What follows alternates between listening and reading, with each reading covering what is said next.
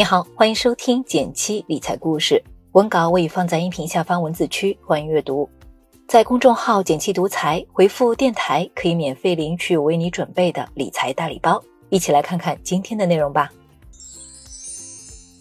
八月中旬，社保基金公布了自己二零二零年的投资成绩单，成绩那是相当亮眼。去年投资收益率高达百分之十五点八四，赚了三千七百八十六点六亿，创下了成立以来的新高。有不少朋友留言问，社保基金为什么能赚到那么多？我们能不能抄作业呢？看完今天的内容，相信你对社保基金的了解会比一般人更透彻。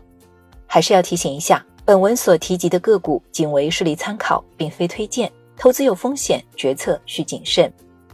一说到社保基金，很多朋友可能会想到养老金，实际上两者并不是一回事儿。首先，我们平常说的养老金，它是社会保险基金中的一部分。也是常说的五险一金中的养老保险，而我们说的社保基金全称是社会保障基金，两者名称上就不一样。其次，养老金通常是个人和公司共同缴纳的，员工退休后一般是先花养老金，假如钱不够花了，再由社保基金负责顶上。那么社保基金的钱哪里来呢？通常是中央财政拨款、国有资本划转等方式，包括发行彩票的公益金也会归入到社保基金的口袋。相对来说，由于这笔钱不会随便动用，就可以承担更高的投资风险。社保基金成立于二零零零年，它的资金既投向于银行存款、债券等，也会参与股票市场投资。二零二零年，社保基金的投资收益率达到百分之十五点八四，不仅创下了二零一零年以来的新高，还跑赢了上证指数，累计赚到了一点六二万亿元，已经超过了一个招商银行的股票市值。具体来看，除了2008年和2018年出现了亏损，其他年份都实现了正收益。仔细想想，社保基金能取得这个成绩其实很不容易，因为它的资金规模太大了，有2.9万亿元，而国内排名第一的基金公司管理的资金规模还不到一万亿。这里是剔除了货币基金的规模。我们知道，很多基金经理一旦管理的资金规模增加了，他的投资收益率就可能会下滑，而社保基金规模要大得多。但投资业绩始终很稳定，那他是怎么做到的呢？其实，社保基金和普通的基金一样，会定期公布年度报告，在社保理事会的官网上，你可以找到历年的年报。接下来，我们根据它的年报来详细了解它是怎么做投资的。首先，社保基金把管理的资金投向债券、股票、基金等多个品种，进行了多元化资产配置。虽然里面涉及到风险较高的股票，但社保基金也有规定。基金股票投资比例不高于百分之四十，所以我们看到社保基金的收益率整体波动不大，也是因为它把大部分的钱都投到了低风险资产上。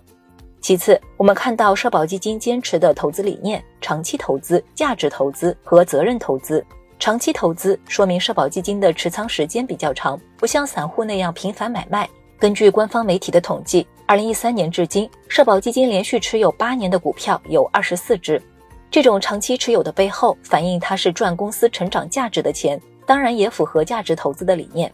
有些人会好奇，难道社保基金买入后就一直不操作吗？当然也不是，遇到市场极端情绪的时候，社保基金也会进行主动管理。比如二零零五年股市低迷，上证指数位于一千点的时候，社保基金逐步加仓股票，之后迎来了零六零七年的牛市。而到了二零零七年大牛市，市场情绪一片高涨之时，社保基金却开始逐步减仓，把资金配置到债券上。之后，二零零八年熊市来临，上证指数一年下跌超过百分之六十，而社保基金下跌不到百分之七。所以你会发现，社保基金在这个市场上是比较冷静谨慎的。特别要强调一点，管理社保基金的待遇肯定不如大型的基金公司，但还是有人愿意放弃高薪，为全国人民挣钱，反映出这个管理团队的成员也很有责任心。所以，责任投资这个词不光反映在了选股思路上，也确实反映了社保基金在做投资的时候想到了自己身上承担的重任。听到这里，估计不少人会问：那我怎么才能知道社保基金买了哪些股票呢？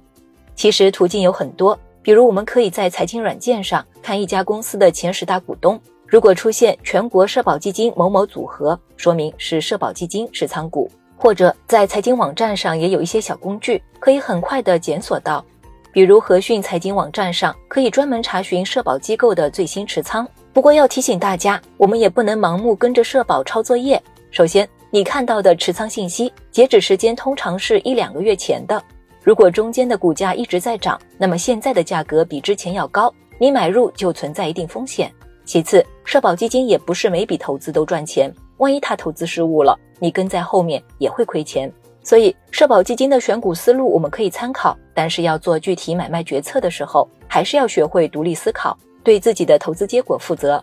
你会跟着社保基金抄作业吗？欢迎留言一起讨论。如果你喜欢今天的内容，也请你点个赞，继续支持我们。另外，我们的新专辑《简七直播间》已经在上线了，每周二晚上八点，我都会在视频号“简七独裁”上直播，解答大家对理财与生活最关心的七个提问。往期的直播内容也陆续整理并上传，大家点开我的头像即可找到专辑并收听。想要和我直播互动的朋友，也可以锁定每周二晚八点来视频号搜索“简七独裁”收看直播，期待直播间见，拜拜。